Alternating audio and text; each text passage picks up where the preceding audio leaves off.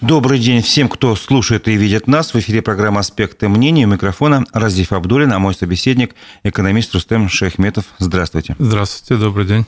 Напомню, программа наша идет э, в социальных сетях «Одноклассники», ВКонтакте, а также на канале «Аспекты Башкортостана» в Ютубе. Именно в Ютубе я прошу вас э, оставлять свои вопросы и комментарии к нашему гостю. Мы будем их озвучивать. Не забывайте ставить лайки, это поддержит работу нашей редакции. Э, Рустам Раевич, Месяц назад мы буквально встречались в этой же студии, да. и я в конце попросил, буквально вынудил сделать прогноз по поводу э, возможной инфляции через месяц э, в Башкирии и курса рубля. Э, напомню цифры. Ваш прогноз был по инфляции в Башкирии 3%, в Баштате отчитались за июль 2,77%. Я считаю, ну, это, в принципе, почти полное попадание. Нет, не совсем. Нет? Э, в июле инфляция по отношению, то есть рост цен по э, декабрю прошлого года э, где-то 3,5%. Это не годовая вы или годовая инфляция? Это имеется с декабря этого... А почему тут? Видимо, данные у меня неправильные. Э, не, они правильно это касается июня, а ага. июльские, они... То есть вот в августе вышли ряд их скажем так, пресс-релизов. То есть инфляция выше была прогноза вашего, получается? То есть, да, стала. я также и не совсем...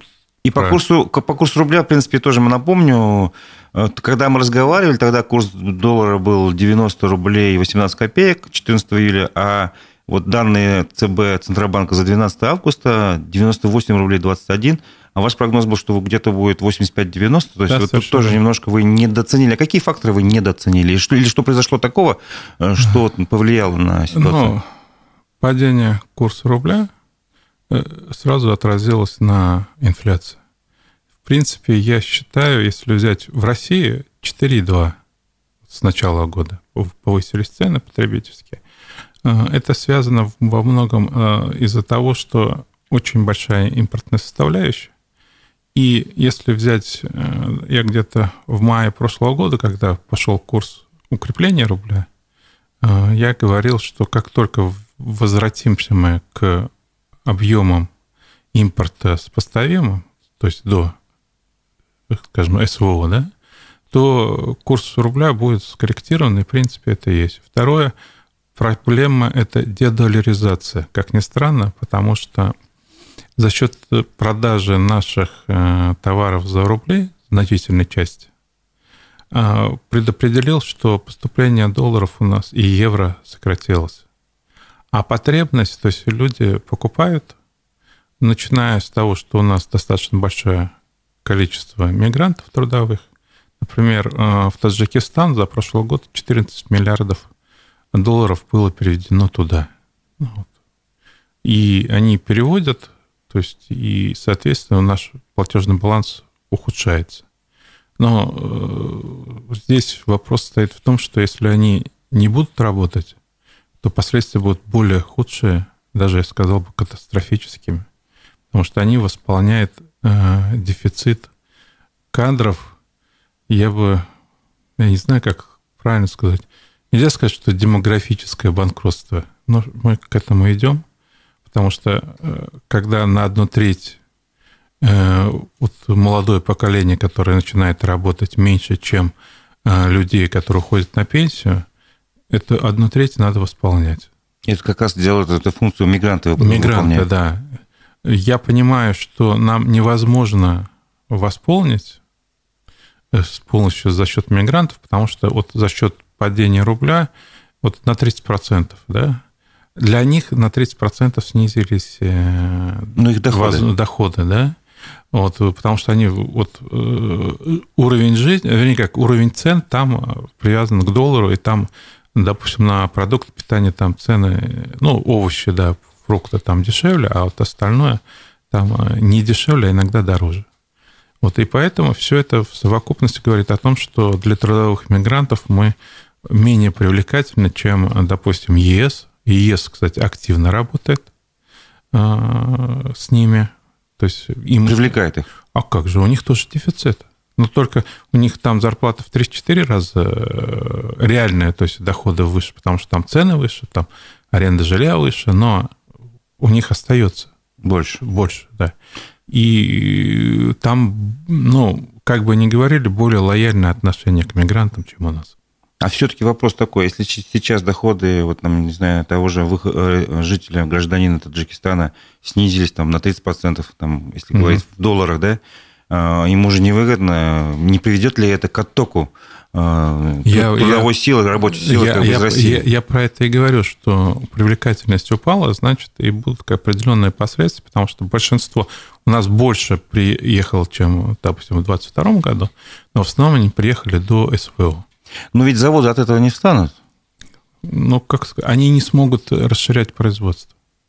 У нас главный ограничитель сейчас нашей экономики – это нехватка рабочей силы.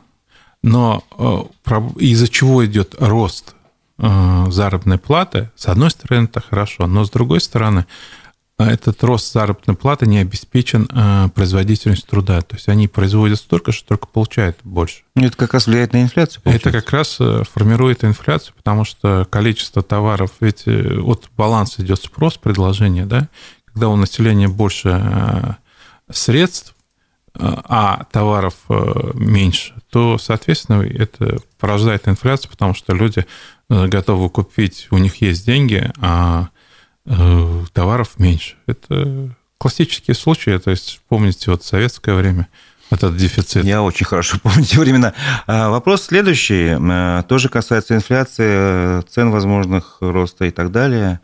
Буквально вот на минувшей неделе случилась такая ситуация, что птицефабрика в Авдоне – заявила, что у них, значит, э, птица заражена птичьим гриппом, будут уничтожать поголовье, и полгода эта фабрика не будет работать из-за заражения. Но Какие я, последствия этого могут, э, но, можно прогнозировать? Э, ну, для фабрики это достаточно серьезно, но я думаю, она застрахована. Поэтому... Нет, я имею в виду не для фабрики, не, а для я, граждан. Я, я то есть яйца в магазинах я, можно я, будет купить? Я, я, я дойду и до этого. Хорошо. А, то есть, в принципе, взять то, что там случилось, для них, я думаю, скорее всего, за счет страховки они восполнят свои доходы. Убытки. Убытки, да.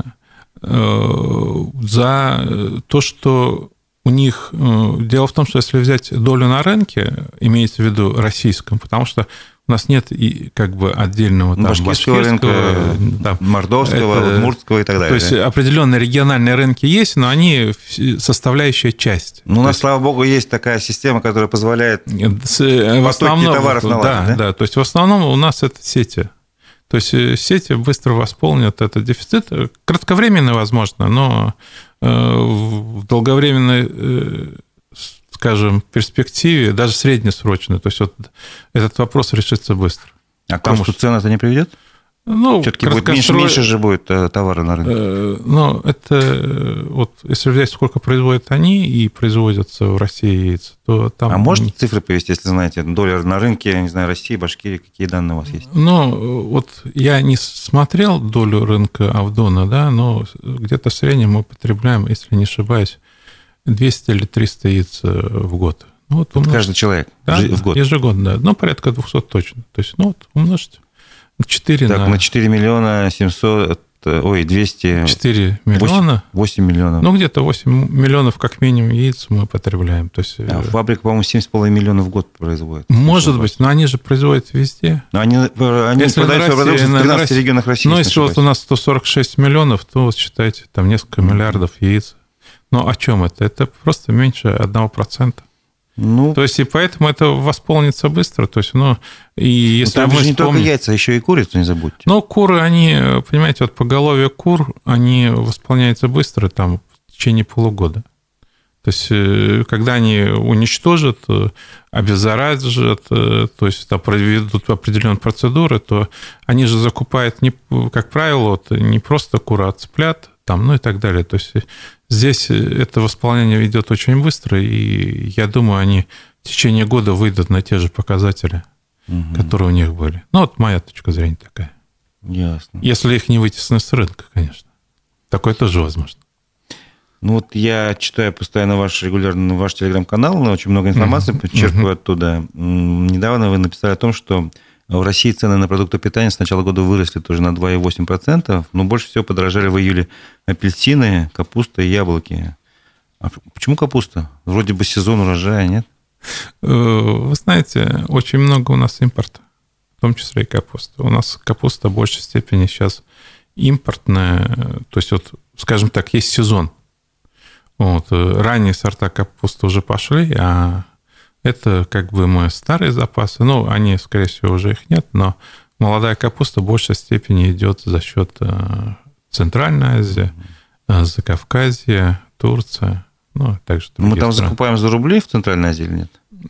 Или тоже ну, за доллары? Скорее всего, я думаю, за рубли. Понятно. Но вполне это там э, в целом, если взять торговый баланс в прошлом году, где-то 50% на 50 на 50 был товарооборот. Здесь, я думаю, увеличилось.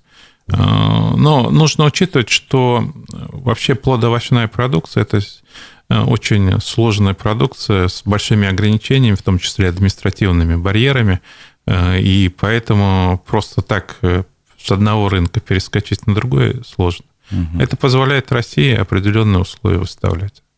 Тем более рубли им тоже нужны, они покупают у нас много чего, а мы сейчас в большей степени работаем за рубли, хотя нефть и газ, насколько я знаю, мы поставляем за доллары и евро. Понятно. То есть, ну, так. Ну, многих э, наверняка волнуют цены на бензин, потому что за лето 8 раз цены поднимались в Башкирии. Только я думаю, мы... это не последнее э, повышение. В чем дело? Ну как, э, государство позволяет частным компаниям повышать цены. То есть, в принципе, я понимаю, что, с одной стороны, государство не должно вмешиваться в дела частного бизнеса, но здесь, я думаю, в большей степени есть картельный сговор. Ну, это очень серьезное заявление на самом деле. Ну, почему серьезно? Об этом многие говорят. Ведь э, вопрос состоит в том, что он может быть принимать разные формы. И чаще всего они неформальные, а где-то так, что и, и можно просто действиями, понимая, что или зная, они же все общаются с друг другом. И, между прочим, э, скидывают друг другу информацию, что мы повышаем, и вы повышаете, да, ну, и начинается это... Ну, там, гонка. да, не, понятно, что не одновременно, а где-то там неделя ну, прошла, поня... один, понятно, другая, кто-то другой. Ну, система-то, они же все понимают, у нас нет э, жесткого конкурентного рынка нефтепродуктов, как, допустим, есть в Соединенных Штатах, в Америке. Это, а как вот э, это Европе, можно, это можно вообще осуществить, вот такой рынок сделать? То есть Конечно. как-то, не знаю, каким способом? Ну, дело в том, что есть э, антимонопольное законодательство, во-первых, достаточно жестко. Во-вторых, э, допуск э, независимых трейдеров на данные рынки. То есть, когда это появляется, вот у нас, давайте посмотрим в Башкирии, сколько у нас бензоправок Башнефти и сколько заправок не Башнефти. Ну, вот это уже говорит о том, что если Башнефть повысит цены, в некоторых районах просто нет альтернативы. И поэтому они все равно едут туда заправляться. То есть а в нормальной рыночной системе было бы немножко по-другому. То есть один относить заправки подняла цены, люди смотрят, ориентируются, где есть другая Совершенно подешевле, верно, повыгоднее, да. они туда едут, это бросают, они Но, терпят убытки да, и цены да. снижают. То есть они уже более ответственно относятся к повышению цен, и понимая о том, что повышение цен будет существенно для потери э, доходов и в результате прибыльность не растет. То есть, у них, э, то есть они не ангелы, они точно такие же, как и мы. А многие наши компании через аффилированные структуры присутствуют на этих рынках. Угу. Как, Но... например, в Индии крупнейший нефтеперерабатывающий завод принадлежит Роснефти. За счет этого, кстати, во многом у нас и растет э, экспорт нефти туда. Потому что, в принципе, Роснефть продает сама себе. То есть с одного кармана перекладывает. Ну, нет, нет как бы никаких ограничений, барьеров нет. Вот. А дальше уже и данный завод перепродает свою продукцию уже в другие страны. А также, э, ну, я еще раз говорю, есть, э, когда вот определенная вот система вот, скажем так, выравнивания, то есть это как вода, допустим, если мы сообщающие сосуды есть, если в одном есть избыток, все равно идет выравнивать. Здесь то же самое. Тем более сейчас, вот если говорить по курсу рубля, я думаю, во-первых, должен быть некий отскок, но я думаю, не на этой неделе, скорее всего, на следующей. Вот. И тут еще играет та роль, что доходы, долларовые доходы и вообще экспортные доходы э, увеличились. То есть э, цена а, нефти увеличилась где-то в среднем на 10 долларов, если я не ошибаюсь, то это ну, где-то 12%. Это поступление валюты евро и доллара увеличатся, и, соответственно, будет определенная скажем так, возможность выравнивания. Но насколько сейчас сложно сказать, вот, будет ли до 90 дойдет или нет, не знаю. Но, по крайней мере, я думаю, 100 рублей за доллар Э, скажем, через месяц уже как бы эти э, обсуждения прекратятся. Ну вот я читаю оперативные новости сейчас, буквально в данный момент, курс доллара на бирже выше 100 рублей. Вот, вот сейчас. Ну, сейчас, да, потому что, опять-таки, идет определенная паника. Ну, смотрите, вот те, которые зависят от импорта, они не знают, как сыграет рубль. И они заранее закупают товары потому что мало ли что. Вдруг опять да. доллар скакнет еще, да? Э, вот здесь непредсказуемое событие, и э, сейчас э, компаниям вообще нет выгоды хранить свои денежные средства в чем-либо. Долларовые это очень критично. Мало. Их могут арестовать как там, так и здесь. Вот. Ловушка. Вот. То же самое касается евро. Юань, там тоже э, там более хитроумная ситуация. С одной стороны, вроде э, Китай не возражает, но многие транзакции как бы э, не осуществляются. Это тоже такой. А других валют дружественных стран у нас от твердых валют нет. Потому что остальные это западные страны, это британский фунт, швейцарский франк, Э, австралийский доллар. Ну, а скажем, со странами Африки мы в чем торгуем? Ну да, но у них валюта менее стабильна, чем российская. Угу. А российская валюта, что такое 30% падения? Значит, э, мы на внешнем рынке, вот те запасы, которые есть у российских компаний, они могут купить на 30% ниже, меньше, чем купили бы в начале года. А если э, Центробанк упустит эту ситуацию, то дальше пойдет раскрутка. Потом дело в том, что сейчас бюджет активно участвует э, в, как сказать, э, тратах, которые увеличивают определенные возможности экономики, с одной стороны. То есть э, резко увеличились выплаты, ну, ассигнования на оборону, на производство товаров от оборонного назначения. Вот. Кроме того, зарплаты контрактников, мобилизацион, то есть мобилизованных тоже резко выросли. То есть вы хотите сказать, что это дополнительное давление на рынок идет? Конечно. да? Но это идет давление на рынок. С другой стороны, это очень хорошо сыграло на увеличение ВВП. Но проблема состоит в том, что СВО как когда-то закончится. Значит, контрактники мобилизованные будут сокращены, Тот денежный поток э, исчезнет, Тот да? сократится. Ну, сократится, да. Значительно. На оборону столько потребностей в вооружении у нас не будет. То есть тоже сократится. И если мы тут же не перейдем на другие сферы, прямо вот тут же, то фактически мы можем опять перейти в стагнацию.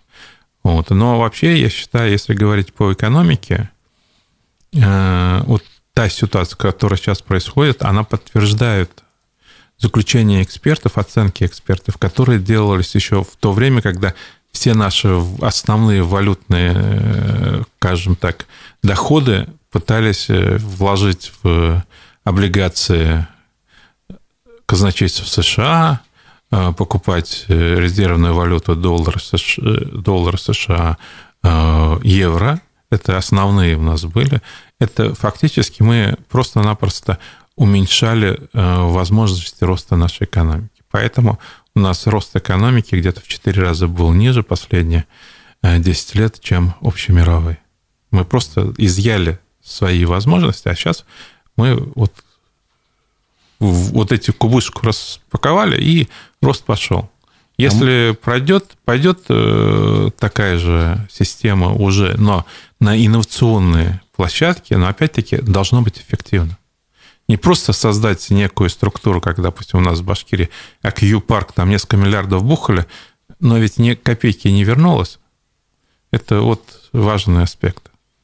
И второе, у нас помощь бизнесу сейчас превалирует на помощь населению. А это сильно изменяет экономику. Если вспомним советское время, последнее время, всем пытались помочь. В первую очередь пытались помочь бизнесу, ну не бизнесу тогда, промышленности. В результате она становится все более неконкурентоспособной. В результате Советский Союз, когда источники рухнули, э, то и помогать было нечем. А сами по себе отрасли оказались незащищенные от конкуренции. Можно вопрос по поводу ослабления курса рубля и роста инфляции? Насколько они связаны, вот эти вот две вещи, два фактора? Есть ли какая-то прямая там арифметическая зависимость? На 30% ну, да. упал курс рубля, на сколько процентов инфляция поднимется? Э, тут э, чисто линейной нет зависимости. Угу. Но нужно исходить из того, что, образно говоря, там, если продукция сельского хозяйства 30% импортной составляющей, значит, вот там будет 45%. Угу. Кроме этого, повыш... кадровый дефицит, он тоже повышает, то есть стоимость, э, доля стоимости рабочей силы, она тоже будет увеличиваться. Вот. И вот, то есть это в целом зависит, в какую долю занимает в себестоимости ну, Получается, продукции. что в этом году мы точно не достигнем вот базового такого ну, показателя, как Центробанк все время говорит, 4%. Мы уже перепрыгнем. Уже перепрыгнем. Мы сейчас уже речь, речь, речь идет о 8-9%. Это реально, потому что, понимаете, э, это спусковой крючок. Э, дело в том, что многие товары, которые на рынке есть, да, э, с учетом потребительского спроса, сейчас их не повысишь резко. Это касается, допустим, ну вот мясо, повысим цены, и что? Люди сократят э, потребление. потребление да. вот. И значит, они, оно просто будет портиться и выкидывать. Доходность бизнеса не увеличится. И поэтому пойдет медленным путем по э, степени увеличения издержек бизнеса. А скажите, пожалуйста, а нет ли, есть ли вообще какие-то основания для того, чтобы в России там произошло, что, ну, условно, сейчас происходит в некоторых странах, там, Латинской Америки, еще где-то, где инфляция там двузначных цифр достигает, или когда, вспомним еще 90-е годы, там была гиперинфляция, галопирующая инфляция. Вот это, это есть какие-то риски для, для нас? Ну, сейчас Центробанк увеличивает э, ставку, то есть он сначала на 1%, сейчас собирается до 10%.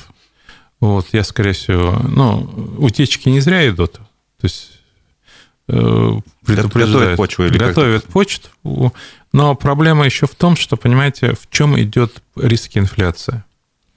Вот у нас э, за счет э, преференции многие вещи, вот, они для одних остаются условия те же, а для других они ухудшаются и значительно. Вот, допустим, что такое 10% инфляция? Это ставка Центробанка была, до этого 7,5, да, но можно посчитать, что это на треть увеличивает, правильно? Угу. Что это означает? Что для э, где-то 70%, кто берет кредиты, они это увидят, а от 30% тем, которым субсидируют эту ставку, они не увеличат. И вот это э, для большинства населения не почувствует более жесткое повышение цен. То есть э, я считаю, нам надо уходить от субсидирования ставок Центробанка. Оставляет только в самых крайних случаях, потому что у нас, э, когда ставят вопрос о том, что субсидируем ставки по доставке там, молочной продукции, да, это говорит о том, что эти деньги забирают у пенсионеров малоимущих и отдают бизнесу, здоровым людям, которые могут это зарабатывать. А теперь представим, им прекращают это субсидирование – оно сразу становится неконкурентоспособно, и в итоге мы просто-напросто э, вот это производство, на которое затратили деньги, мы будем сокращать. И вот эти затраты, которые произведены, они будут улетят то есть в воздух, и, а это сумма сотни миллиардов долларов. Так не противоречите ли вы сами себе, говоря о том, что надо эти субсидии убрать, а последствия, может быть, будут гораздо хуже, чем не, я имею в виду, мы должны прекратить систему субсидирования, а, а больше заниматься эффективностью производства. Например, когда десятки миллиардов рублей направляется на производство мраморного мяса, которое премиум всех. Ну да, понятно, кто потребитель. Э, они это не почувствуют. И это не является большой долей для рынка. А вот увеличивать доступность продукт, базовым продуктам питания населения – это задача государства. И здесь надо увеличивать не субсидирование э, бизнеса, а надо э, именно малоимущим, тем, кому это нужно, помочь увели, повысить э, доступ, финансовую доступность к базовым продуктам питания. Ну, то есть вы хотите сказать, нужно лучше деньги дать населению, чтобы оно закупало товары да, больше, спрос верно, увеличился, да, и таким образом бизнес бы тоже поднялся? Э, вопрос в чем? Вот смотрите, э, в свиноводстве на производство одного килограмма мяса уходит у нас сейчас где-то порядка трех килограмм зерна. Ну, вот угу. кормовые. В развитых странах 2,3, 2,5. Вот, то есть у нас только а кормовая составляющая, да, в свиноводстве это 70-80% затрат.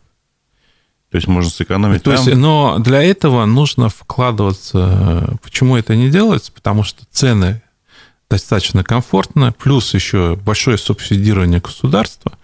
Вот. И потому что для того, чтобы добиться этих результатов, нужно обеспечить высокую сбалансированность кормов.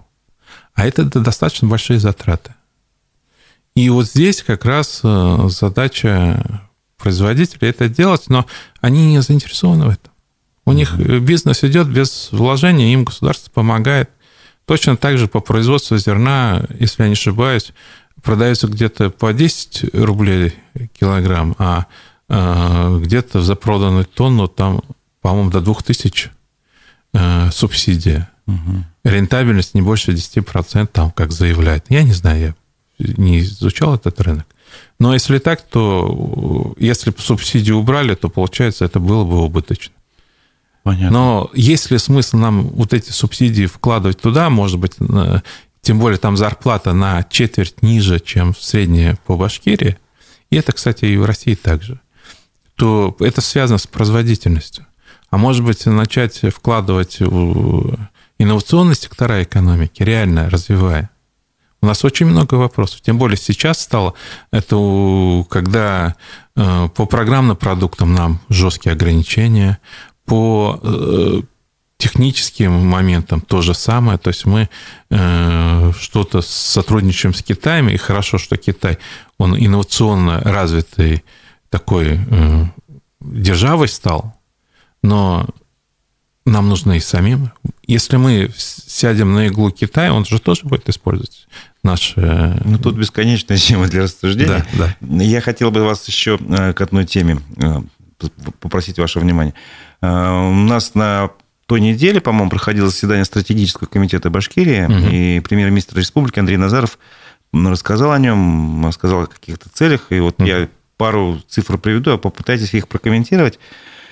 В соответствии с программой деятельности правительства республики стратегические цели к следующему году, 2024 году, выйти на 2,5 триллиона рублей валового регионального продукта. И там еще есть куча цифр, но меня заинтересовала среднемесячная заработная плата 54 тысячи 400 тысяч, 54 тысячи 400 рублей. Вот. Там есть данные по молоку, там еще прочее. Если надо, обсудим. Но пока вот две цифры. Валовый продукт и средняя зарплата. Как вы смотрите на эти цели? Ну, это 2,5 триллиона – это реальные цифры. Это первое, потому что сейчас э, сильно развивается оборонный комплекс, а у нас он хорошо представлен. Это ОМПО, это агрегат, но их десятки крупных структур, которые работают на оборону. И там достаточно хорошее финансирование. Второе, по зарплате, ну, это реальные цифры, но надо учитывать... Но они достойны для нашего Я сейчас вернусь. уровня жизни? Вот смотрите, с января 2022 года э, цены повысились на 15% за полтора года. Угу. Сейчас у нас 48 или 49, то есть предполагает, что у нас повысится группа на 10%. Если продолжить такой темп инфляции, то можете ну, то есть уровень что... жизни будет падать? Но он и падает, реально Нет, вот при этой цели, которую ставит правительство, да, 54 400, совершенно верно. к концу года мы можем гарантировать, что уровень жизни упадет. Он не, он не увеличится. Угу. И снизится, и ну, в вот принципе... это я хотел услышать. Э, это видно. Потребление э, многих продуктов питания, оно сокращается, угу. как бы ни говорили. И это говорит о возможности населения. Вопрос. Э, коммерсант приводит такие данные, что по итогам второго квартала более трети просроченной задолженности, выставленной банками для реализации, ну, для коллекторов, угу. не превышал одного года. Это максимальный показатель для молодой просрочки с 2020 года. Вырос и размер предлагаемых к взысканию молодых долгов. О чем это говорит? То, что вот люди не могут э, заплатить ну, за кредиты? Те, те, которые люди берут кредиты, они не могут их обслуживать. У нас э, рост просрочки, э, то есть просроченной, вообще вот если взять долю просроченной задолженности от задолженности банкам, где-то 4,2% от всей задолженности. И рост он идет как бы опережающими темпами. Если я не ошибаюсь, года полтора назад было 3,8-3,9. То есть это вроде бы маленькие цифры, но они характерны. И здесь э, сильно увеличилось число банкротов физических лиц. Это тоже достаточно серьезный показатель. Башкирия вообще один из самых закредитованных регионов России. И это связано, что у нас э, достаточно высокие цены, хотя нам об этом говорят обратно. У нас э, многие вещи, э, которые, ну, скажем так, должны быть доходы. Но доход у нас где-то в среднем на 20 с лишним процентов ниже средняя зарплата, чем по России. Ну, о чем это? Угу. Но опять же о деньгах.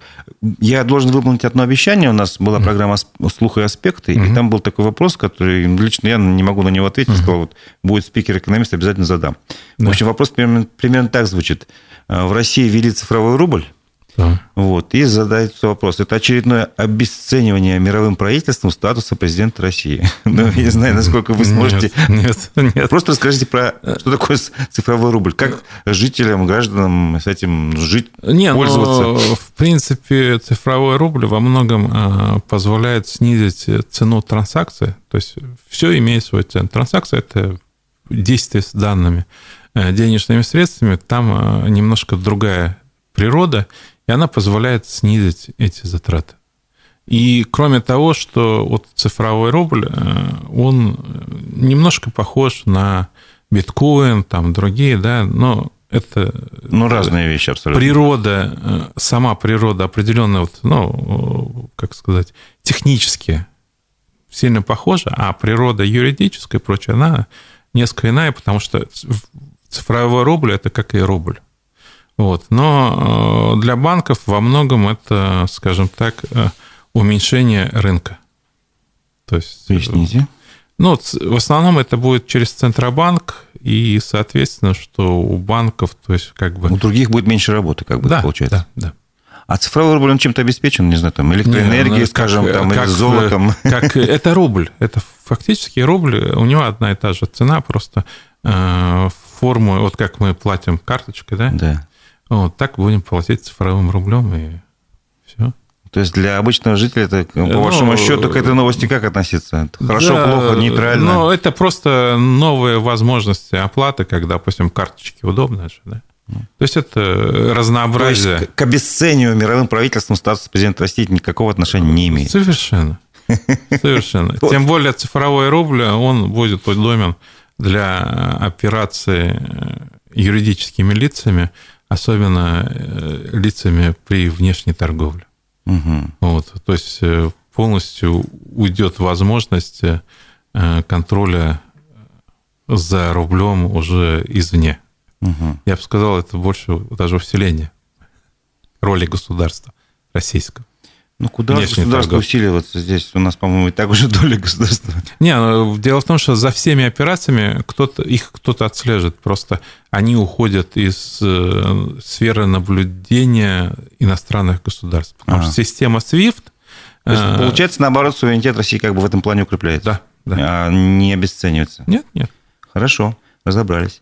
А, опять же, возвращаясь к вашему телеграм-каналу, я вот э, прочитал интересную заметку, хотел бы, чтобы вы немножко расшифровали, пояснили. Она называется «Произвол ЖКХ и как защищаться от швондеров». В общем, речь идет там о какой-то ситуации. Ну, да, может быть, поподробнее сами расскажете, Хорошо. чтобы я не, Но, не перечитывал все это. Так получилось, что у меня есть юридическое образование, и у меня есть определенная юридическая практика. Ко мне обратился человек, которого, вот я посмотрел, я, честно говоря, изумился, как нарушаются его права. Так. Ну, например, в апреле э, швондеры ворвались в его квартиру, стали проверять э, счетчики, э, вернее, счетчика, и плюс к этому начали описывать имущество. А кто такие швондеры? Ну, швондеры – это не некоторые лица, которые не имеют это права. То есть это касается электричества, но То есть это есть... не силовики, не судебные не, приставы, не, не, там, не, не, не, не, не, не. Это один там представитель ТСЖ, вот, да? который почему-то, она считает себя уже чуть ли не владелицей дома, а мы как бы там при ней. Ну, Моя определенные полномочия у нее есть, но этих таких полномочий у нее нет. нет таких Куда-то заходить, там врываться. Да, вот у нее нет полномочий и нет, э, как она уговорила людей, я не знаю. То есть войти без согласия жильцов вообще нельзя. Э, так ну, получилось, даже что... милиция не всегда такое может, только если там, не знаю, какой-нибудь полиция, теракт там как какой-то правило, происходит. вообще этим, то есть нет, ну если где-то теракт, кто-то заперся в квартире, это, они могут Это там... другая ситуация. Э, там никто не запирался, открыла девочка, дочка, вот, они особо не спрашивая, вошли в квартиру, я говорю, и когда начали описывать имущество, выходит хозяин из комнаты и видит это все, ну, безобразие. Он стал спрашивать, вообще это что? Это поздно вечером было, кстати. Угу. Вот, он говорит, вообще-то мы э, собираемся ужинать. Им говорят, ну вот сейчас закончим опись и быстрее сядете кушать. Вот, после этого активного описателя имущества, как я понял. Э, он взял за шкирку и вышвырнул. А остальные сами сбежали после этого. Вот. И после этого он с женой написал заявление о том, что привлечь к ответственности. Это 139 статья Уголовного кодекса. Это получается незаконно, незаконное проникновение в чужую собственность? Э, в чужую, чужое жилище. Угу. Вот э, для э, с той стороны возмущенный вот этот описатель э, Швондер написал встречное заявление о том, что его вышвырнули из квартиры с возмущением, как посмели. Вот. Но возбуждение уголовного дела отказ... ну, не стали. После этого там произошло, что он не мог, вот этот житель, выехать 4 часа где-то со двора. Вот, он обратился, сначала позвонил 112, потом в полицию его перевели. Четыре звонка было. Вот, после этого появилась полиция у них в квартире, они объяснили, вышли э, во двор, около ворот стали, вот. Он Там ворота не открывались или что? Ворота не открывались. Ворота не открывались. Ворота не открывались. Вот. Он Э, набрал номер при них, показал. Почему сотрудники полиции, они ведь экстренная служба, им, у них вообще э, их должны пропускать, то есть беспрепятственно. Потому что, ну, какой-то преступник начнет стрелять, да, да. они должны срочно заехать, а э, ему не предложили никакой вариант, и он говорит, ну, тогда я вручную открываю, и вручную открыл. Ну, естественно, повредил там замок какой-то. Ну, там что-то повредил, я не знаю, опять-таки, такого а, скажем так, полиция не делала исследования. Угу. Вот. Но в результате этого было возбуждено административное производство, в результате то, что повредил как бы имущество. А, судья внимательно все рассмотрел в совокупности. Ну, во-первых, там начинаем с того, что сотрудник полиции ссылался на документы, которые отсутствуют в материалах дела. То есть вот э, я вообще не знаю, ну, сейчас и... правосудие странная вещь творится. Не, ну, как правосудие, судья очень внимательно э, смотрел. Я, то есть, подал около 20 ходатайств общей сложности, э, потому что нужно понять, кто потерпевшие, это непонятно. Надо, кто свидетели, опросить их, ну и так далее. Представитель ТСЖ, также полномочия проверить, там много чего. Вот, представитель ТСЖ э, дал лжесвидетельские показания. Угу. На основании этого было подано заявление в полицию. Вот. Но полиция уже скоро будет месяц, она фактически ничего не делает. В результате этого была встреча в субботу с заместителем начальника полиции, который, как сказать, мягко дал понять, что, в принципе, все хорошо. Вот. Сегодня были с моим доверителем в прокуратуре, которые сказали, не совсем хорошо. Ну, поясните, поясните. Но в итоге... вопрос, вопрос в том, что сейчас, скорее всего, будет возбуждаться уголовное дело по статье 139, незаконно. Второе, по лжесвидетельству, я думаю, скорее всего, э, будет возбуждено административное производство. Вот, и, соответственно, все остальное проистекающее. То есть там э, также э, есть статья 12.33, это ограничение в движении, дорожное движение. Вот опять-таки данное заявление подано, оно рассматривается, я надеюсь, что все-таки справедливость восторжествует, и человек, как бы мы защитим, но суть состоит в том, что самим людям тоже, когда к ним вот начинают так относиться, они должны уметь защищать свои права и, если нужно, обращаться к юристам, вот, и которые могут грамотно, а, скажем так, ответить. Что интересно, некоторые мои, то есть вот знакомые, мне в личку стали писать, что это чуть ли не фейк. Вот, я хочу сказать, это не фейк, это действительно реальное дело. реальная история. И здесь э, вот мы видим, как очень часто в ЖКХ э, многие начинают не решать э, проблемы, а начинать реализовывать возможности личностных разборок. И личная свою неудовлетворенность через это начинает удовлетворять, потому что ну, войти в квартиру человека просто без его согласия. Но это я вообще считаю недопустим. А, а если то, он... то, что ворота не открывались, это же тоже какая-то ответственность должна да, быть? Да, есть это Человек же должен не просто так, он же ему захотелось и поехал. Ему там, я так понимаю, нужна это... была помощь для дочери, он хотел оказать. Ну, вопрос даже, да, если бы даже не, не важно. Был. Зачем Вопрос в том, что есть 27-я статья Конституции. Так. Свобода передвижения? Свобода передвижения. Она была нарушена, и однозначно это видно. Неважно, был ли там э, где-то проблема с GSM-модулем. Э, как э, сначала утверждалось представителем ТСЖ, говорят, вот у нас GSM-модуль не работал, поэтому случилось. Но они могли взять аварийно, открыть ворота. Это первое. Второе, на самом суде стали говорить, ворота были открыты, никаких звонков не было. Ну, то есть уже просто пошли в отказ, но когда человек в присутствии полиции, он показывает что он, то есть вот в присутствии полиции набирает номер, показывает полицию, э, ворота не открываются. Что делать человек? Ну, то есть все зафиксировано. Нет, все зафиксировано, и там вопрос, уже... Вопрос, это система ЖКХ, как бы в этом плане же в чем, на мой взгляд, было бы кардинальное решение вот этой конкретной ситуации? Надо, видимо, просто начальника ТСЖ поменять на более, скажем, адекватного человека. Но Насколько данном... сложно это сделать? Э, ну, это, во-первых, сложно сделать, потому что провести общее собрание достаточно сложно, особенно если этому препятствует. Потому что, ну, многие, когда видят, что какие-то угрозы идут для их благосостояния и прочее, они начинают сталкивать. Надо собрать, чтобы в общем собрании э, было участвовало не менее 50% собственников помещения, а если ТСЖ, не менее 50% членов ТСЖ не физических, а по квадратных метрах, угу. в зависимости от доли. Вот. И когда, допустим, уже больше 100 собственников, просто даже найти их – это целая проблема. Очень часто начинается с того, что не предоставляется реестр собственников помещений. Вот просто не предоставляется.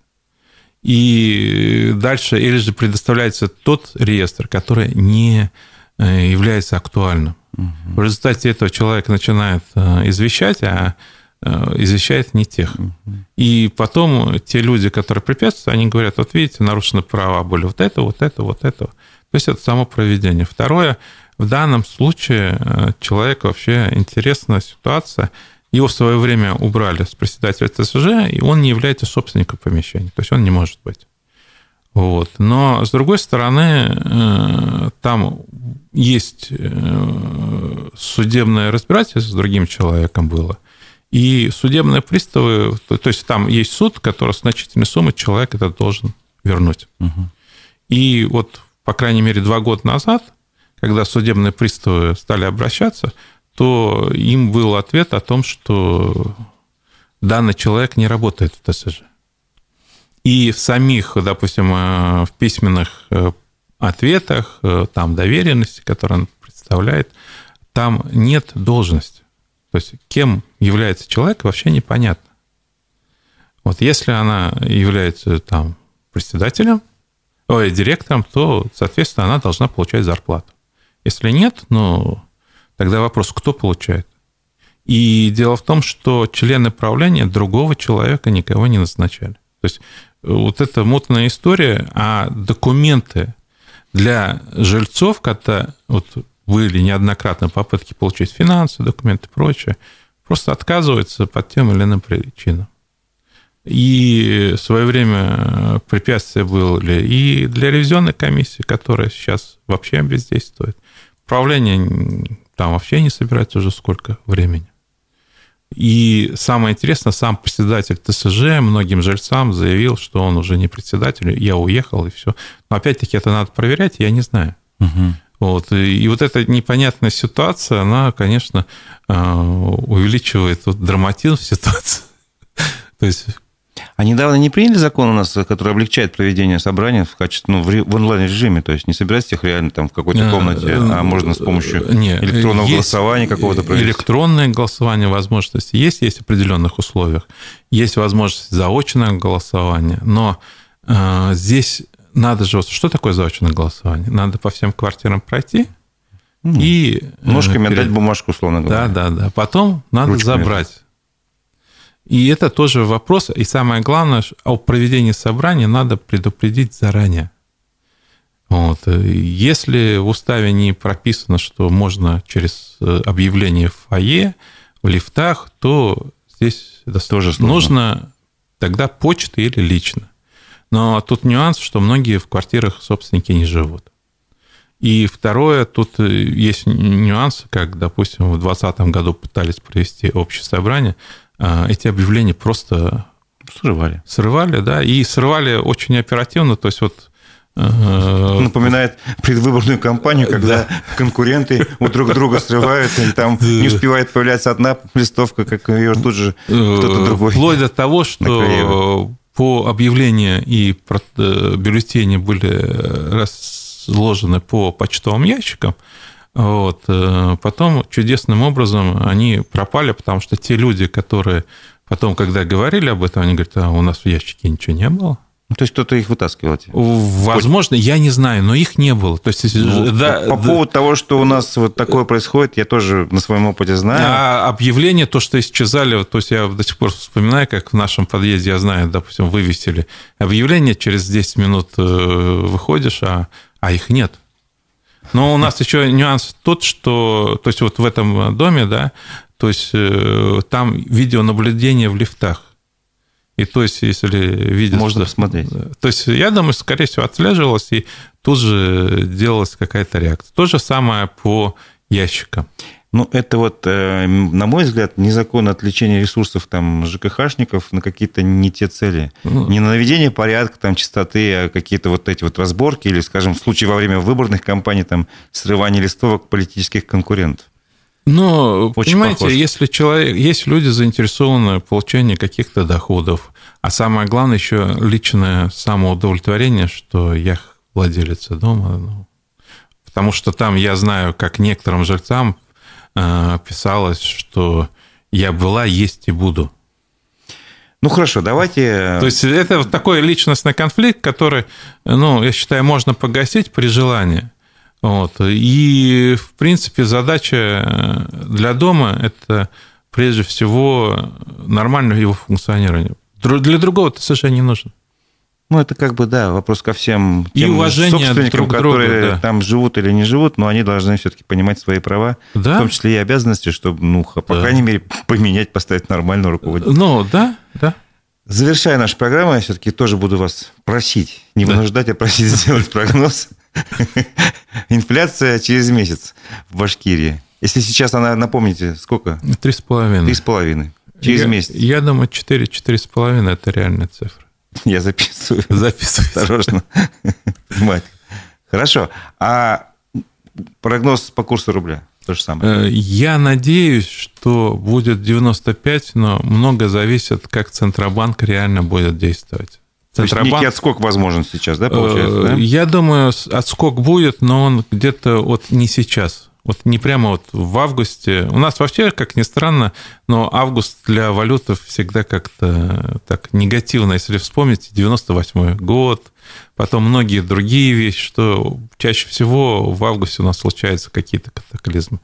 Вот, поэтому в сентябре, я думаю, какая-то коррекция будет, но сейчас много зависит, э, как будут действовать экспортеры и будут действовать непосредственно э, сами власти, которые могут увеличить потребление валют или уменьшить, потому что, опять-таки, ту же оборонную промышленность, которая э, потребляет очень много импортных комплектующих, э, это тоже важный фактор, и там тоже нужна валюта, э, которая там, я не знаю, не обязательно это может быть доллар, но это юань однозначно, а также другая валюта, за которую нам будут продавать эти комплектующие. Ясно. Большое спасибо. Напоминаю, что это была программа «Аспекты мнения». У микрофона Разиф Абдуль, на мой собеседник, экономист Рустем Шахметов. Спасибо за участие в программе. Спасибо за внимание. До свидания. Всего доброго.